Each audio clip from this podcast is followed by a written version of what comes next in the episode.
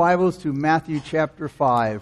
Matthew chapter 5. And as we continue our studies in the life of Christ, and we just started an introduction to the Sermon on the Mount last Sunday. And we're going to look at the first Beatitude this morning, verse 3. The message entitled, Blessed are the Poor in Spirit, again based on Matthew chapter 5, verse 3. Now, the Beatitudes can be understood in at least four ways.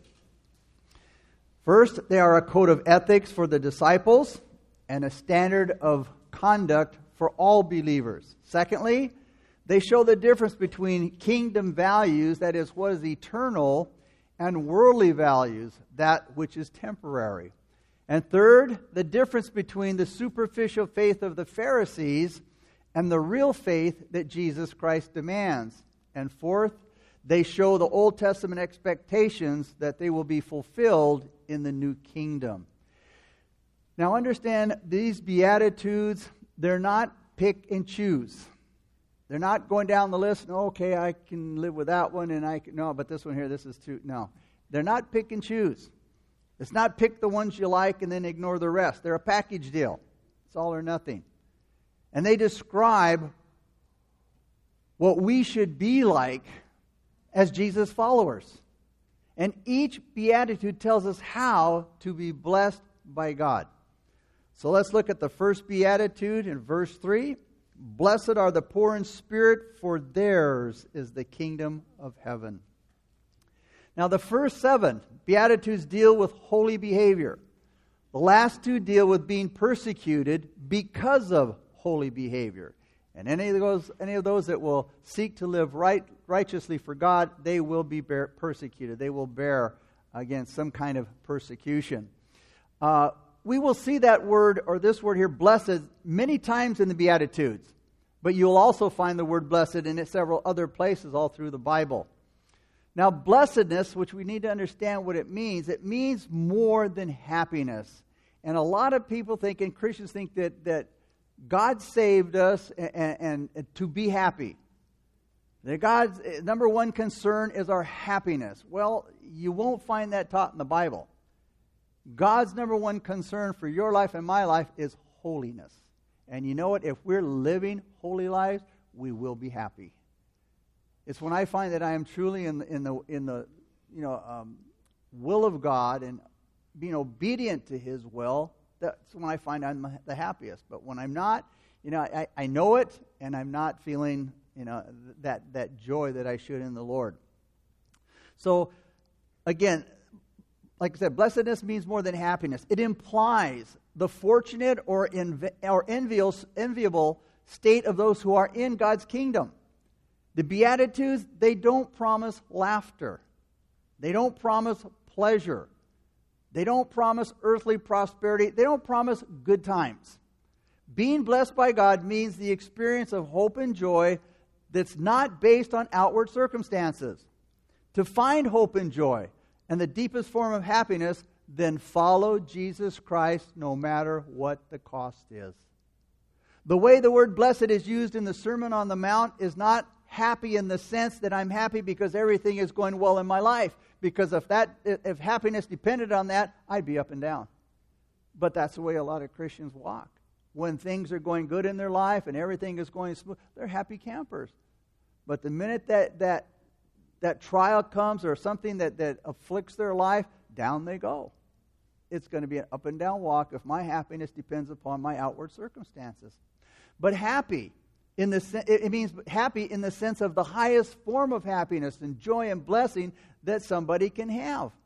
Now, imagine how Jesus got the crowd's quick attention when he spoke his first word, blessed.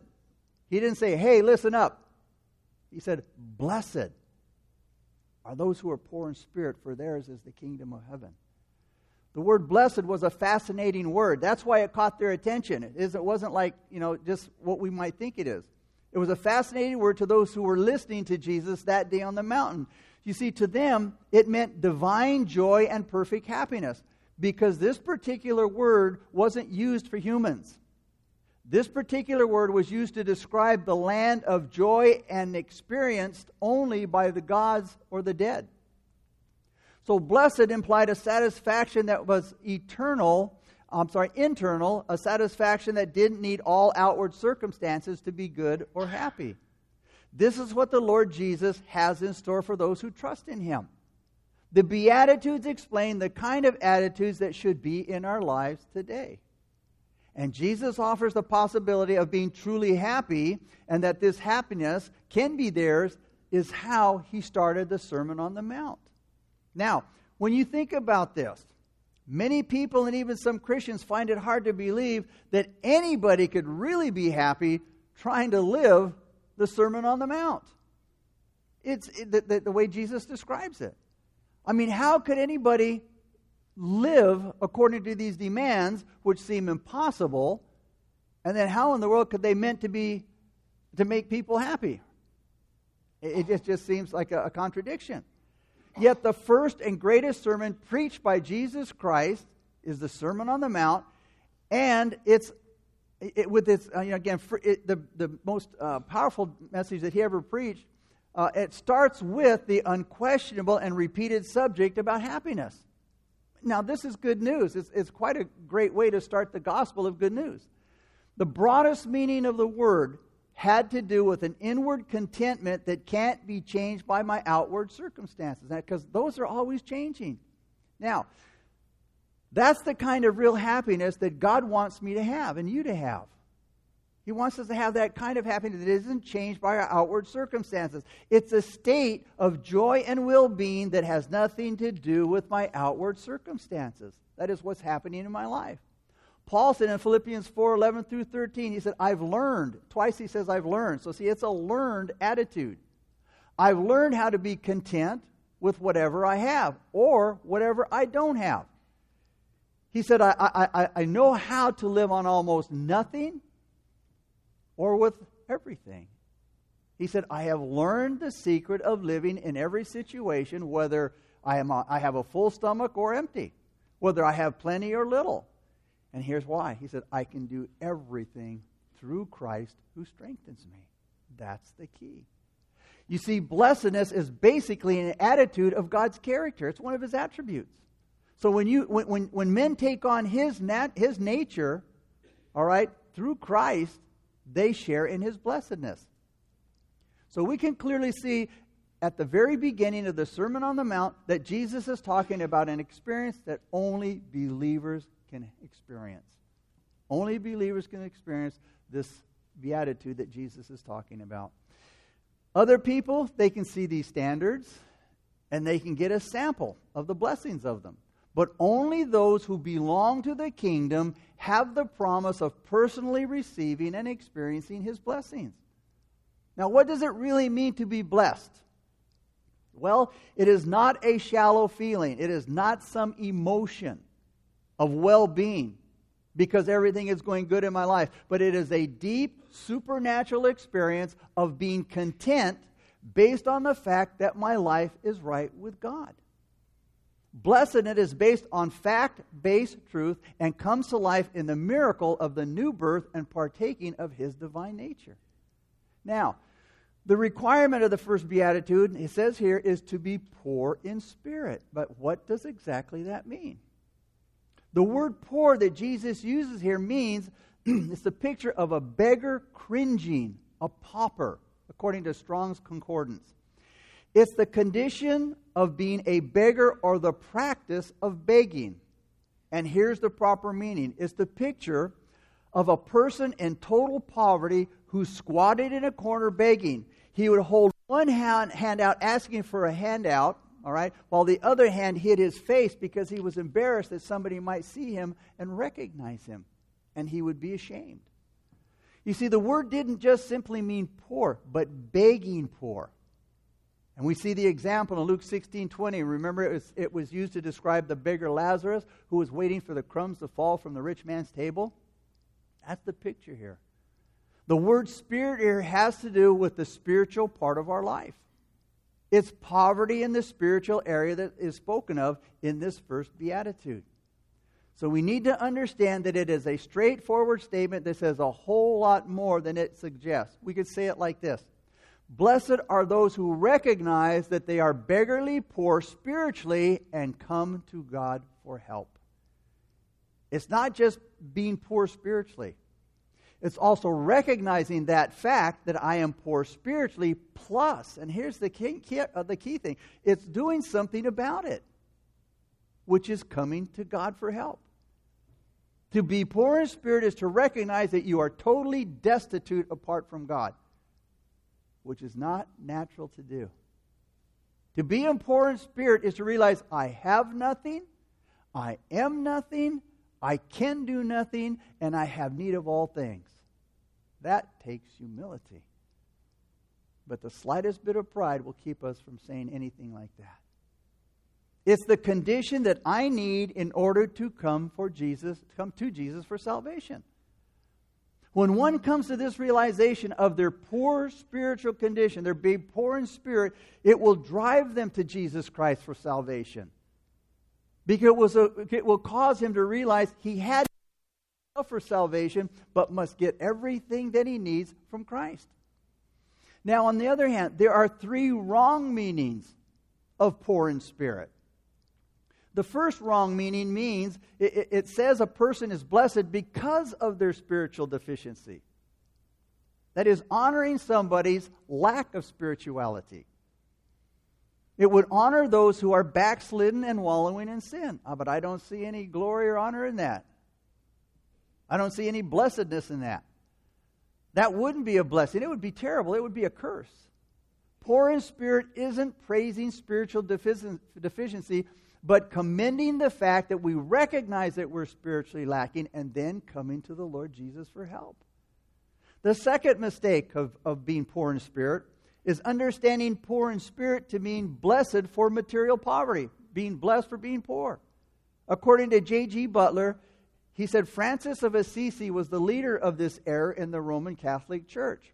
The Roman Catholic Church taught that material poverty would bring spiritual blessedness, which is false because a person can be materially poor but still be very wicked. All you have to do is look at many rescue missions to see this truth. Material poverty does not guarantee holy behavior. So the condition in this first beatitude is not being poor financially, but it's poverty of the heart. People can have material wealth, yet still be poor in spirit. Let's look at Abraham for an example. He was poor in spirit, yet he was very, very wealthy. You see, it has to do with the spirit and not the outward condition that beggarly poor character exists. It's the beggarliness with respect to the spirit in the inner man that's described here. It's not a poverty dealing with belongings, that is the lack of them. It's not being so poor, not having enough food, clothing, and other necessities of life. Nowhere in the Bible does it teach that this kind of poverty is a good thing. The poor man isn't anywhere closer to the kingdom of God than the rich man. And there's no value or advantage in being poor. Poverty doesn't guarantee spirituality. Then the third error is the blessedness of false humility. Now, you might be more familiar with this. Some people think to be poor in spirit means you have to be involved in outward acts of humility. In other words, you've probably heard people say, oh, I'm a nobody. Oh, I'm not really that. Oh, I'm nothing. When inside they think they are.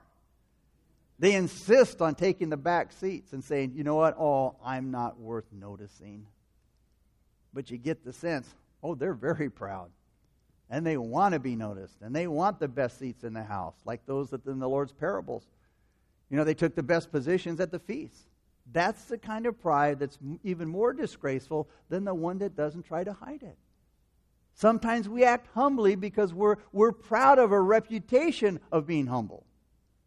We sit in the back hoping, hey, you know what? Come on, let's go up. You should sit up in front. We put an angelic smile on our face when we're really annoyed because we're so eager to pass the test with the saints.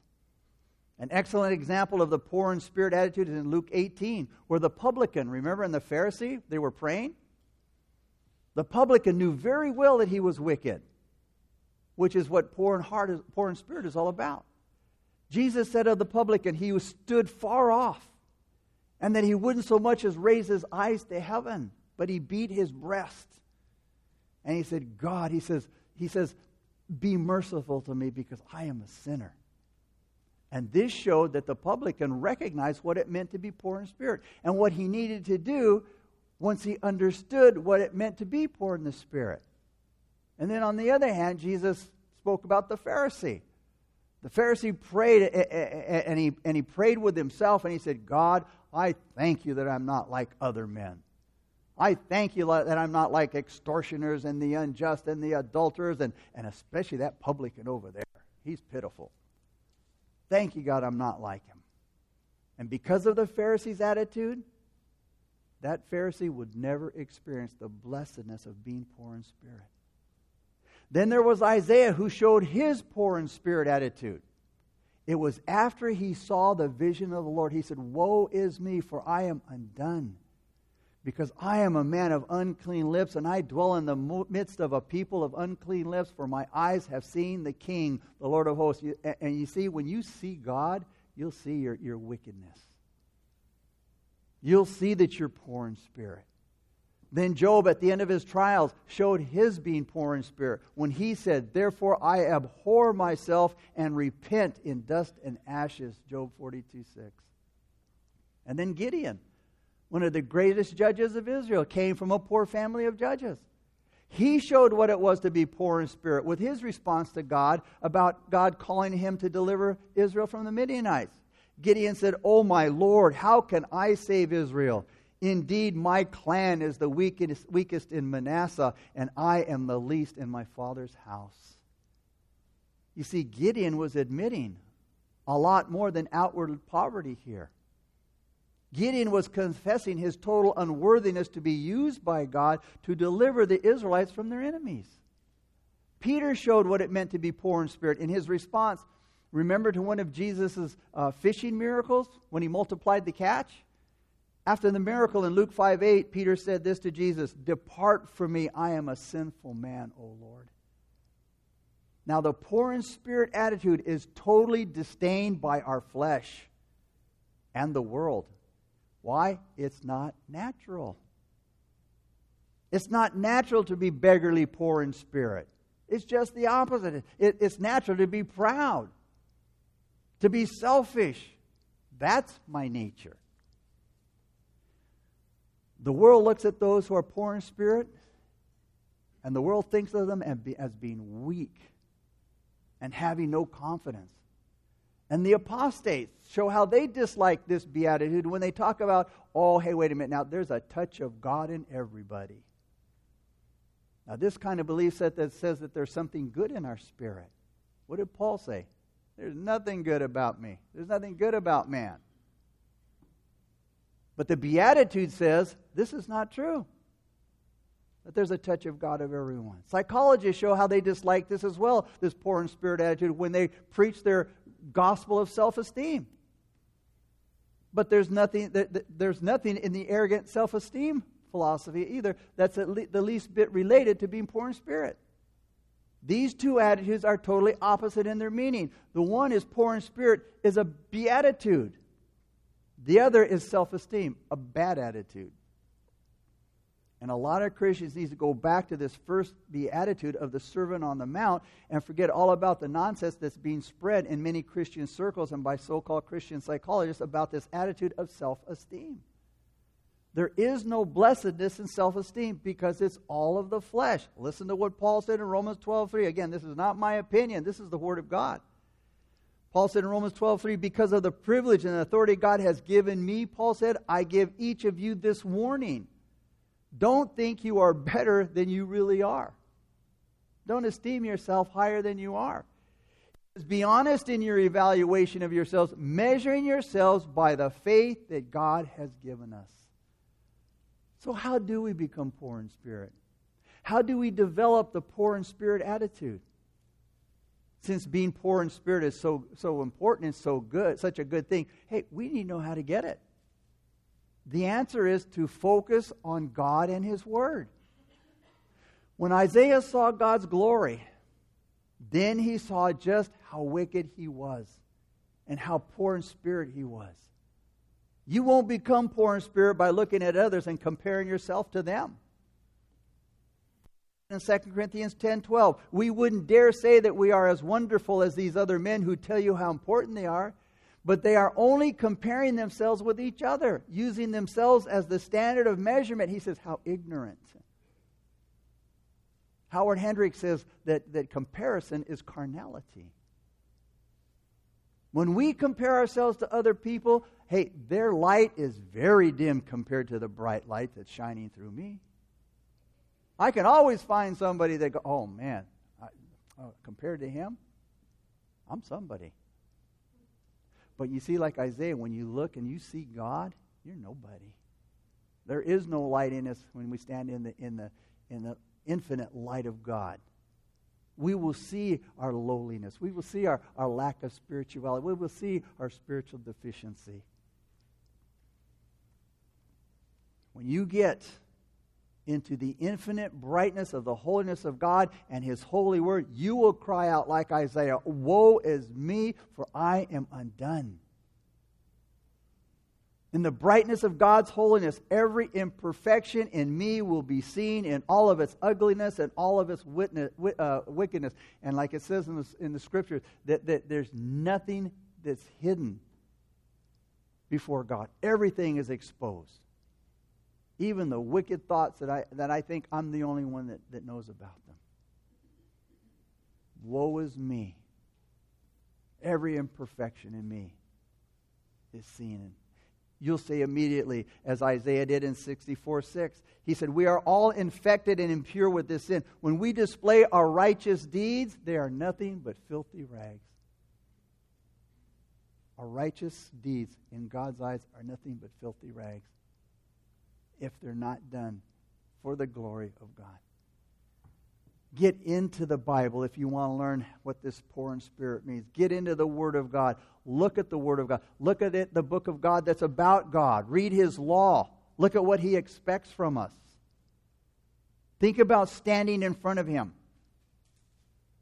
It's also to look at the Lord Jesus Christ and to see Him as we see Him in the Gospels. You can't really look at Christ without feeling your absolute poverty and emptiness. Now, blessed are the poor in spirit. He says, for theirs is the kingdom of heaven. So there is a reward for being poor in spirit. Jesus, for theirs, those who are poor in spirit, the kingdom of heaven belongs to them. The word theirs in verse 3 tells us eligible for the reward. There are only certain those that are eligible for this reward. It tells us that this reward, heaven, is limited to only those who meet the requirement of the first beatitude, of being poor in spirit. The promised reward of the kingdom is theirs in the sense of theirs alone. It only belongs to the poor in spirit. It excludes everybody else who does not belong to this special class of the blessed. That is, those who approach God with a different spirit than that one of beggarliness. If I don't come and I don't approach the Lord with that spirit of beggarliness, I won't be of the blessed. There's going to be a lot of people who will own who own a piece of the heavenly kingdom, but they don't own a piece of the world's kingdom. The world's kingdoms are gained by wars and by crime and evil schemes and money, by pushing and shoving and trampling over people very crudely and rudely. But the eternal kingdom is gained by being poor in spirit.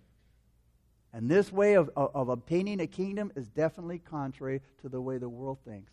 But you know what? It's the way God says it's to be done in His Word. It's the way of character and of godliness. But character and godliness are clearly not necessary to gain earthly kingdoms. The kingdom that's promised in this reward involves the messianic rule of our Lord Jesus Christ, and is to be seen that the blessed ones are not addressed here as subjects of the kingdoms, but as partakers in its rule. Scripture repeatedly speaks of the high position of those who gain this kingdom. In Revelation 1:6, it says that Christ has made us kings and priests to his God and Father. 2 Timothy 2:12, Paul said, if we endure, we shall also reign with him. Revelation 22:5, John said, they shall reign forever and ever. You see, these aren't the words of a subordinate. They're the words of a ruler. And what does it say? The Scripture said, we will rule with Christ when we come back at the end of the tribulation. For those who are poor in spirit, Jesus said, theirs is the kingdom of heaven. And the word is, where it says, theirs is the kingdom of heaven, the word is speaks of present tense. It's not the kingdom of heaven will be theirs. No, it is theirs now. The title belongs to the poor in spirit now. It's not in the future tense. It's like when you buy a new car. And maybe you go out and buy it in the morning and you sign all the papers and you know, taking care of business. And they say, you know what, we'll have it ready for you to pick up in a couple of hours. You know, they prep it, they wash it, they put gas in it, whatever. So you go home. But even though you go home, that car still belongs to you. It's still your car. God is preparing the kingdom for its coming, but that doesn't change the fact that right now it belongs to those who are poor in spirit. And you know what? It's a permanent reward. Because it's heaven, it's a blessing that's eternal. Now the world's kingdoms, they're temporary, they're passing. And the world's kingdoms, they don't last. Now, men today who rule as kings and presidents and prime ministers or whatever their position might be, they rule for just a short time. And then they're gone. And their earthly position and their earthly kingdoms, they're gone. And today, you look at in history and many great kingdoms of the past, like Nineveh and Babylon, they're gone. They're nothing but ruins today. But the kingdom of heaven is forever. The kingdom of heaven will never fall. It will never pass. It will never fail. And being permanent, it won't disappoint. It will always satisfy. So in closing, if there's one thing that's really clear about earthly kingdoms, it's how they're able to corrupt. All you have to do is just watch what happens to men when they move up in power and position in earthly kingdoms. They become more corrupt. The higher they climb, kingdoms in business or whatever else it might be. But the heavenly kingdom, it doesn't corrupt. It purifies. The heavenly kingdom will have no laws that leave God out. Today, all kinds of laws are passed where God is left out. And that's why they're a mess, and that's why we're in the mess we're in.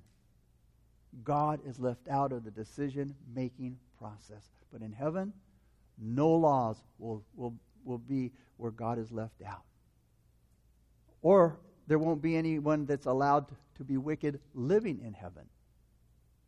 The heavenly kingdom will exalt God, it will exalt His Word, and it will exalt holy character.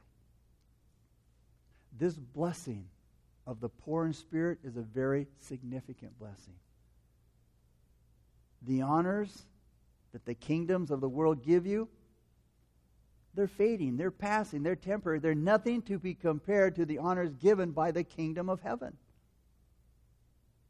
The honors of the kingdom of heaven are so much greater, so far greater. And only high and holy positions in the kingdom of heaven will belong to those who are poor in spirit. So you need to know what it is to be poor in spirit, and you need to know what to do when you recognize you're poor in spirit, and it is go to God. Father, we thank you so much for this one of the first Beatitudes, Lord. And Father, how appropriate before we can even go on to the rest. Recognizing I'm poor in spirit and then going to God for salvation. Because I cannot live these Beatitudes in my own strength, in my own power, in my own human flesh. I need the Spirit of God. The same Spirit that raised Jesus from the dead. I need that Spirit to raise this old man from death to new life. To spiritual life. To kingdom life. To supernatural life. And maybe you're here this morning and you don't know Christ as your Lord and Savior. And I pray that as we described what it means to be poor in spirit, that you admit to that. Lord, that describes me. I am poor in spirit. And I need you, Lord. The worship team's going to lead us in a song of worship right now. And this time is for you. God has spoken to your heart and you recognize that this message describes me. It describes who I am. That I have nothing, I am nothing, I can do nothing. I need all things. And all things are found in Jesus Christ. Paul said, I'm complete in Him. I'm complete in Christ. But Jesus said, apart from me, you can do nothing. It takes humility to admit that. So as the worship team leads us in this song, you want to receive Christ as your Lord and Savior, you get up out of your seat, you make your way down the aisles towards the steps up front, I'll meet you there. And when the song's over, we'll pray together, a simple prayer of faith.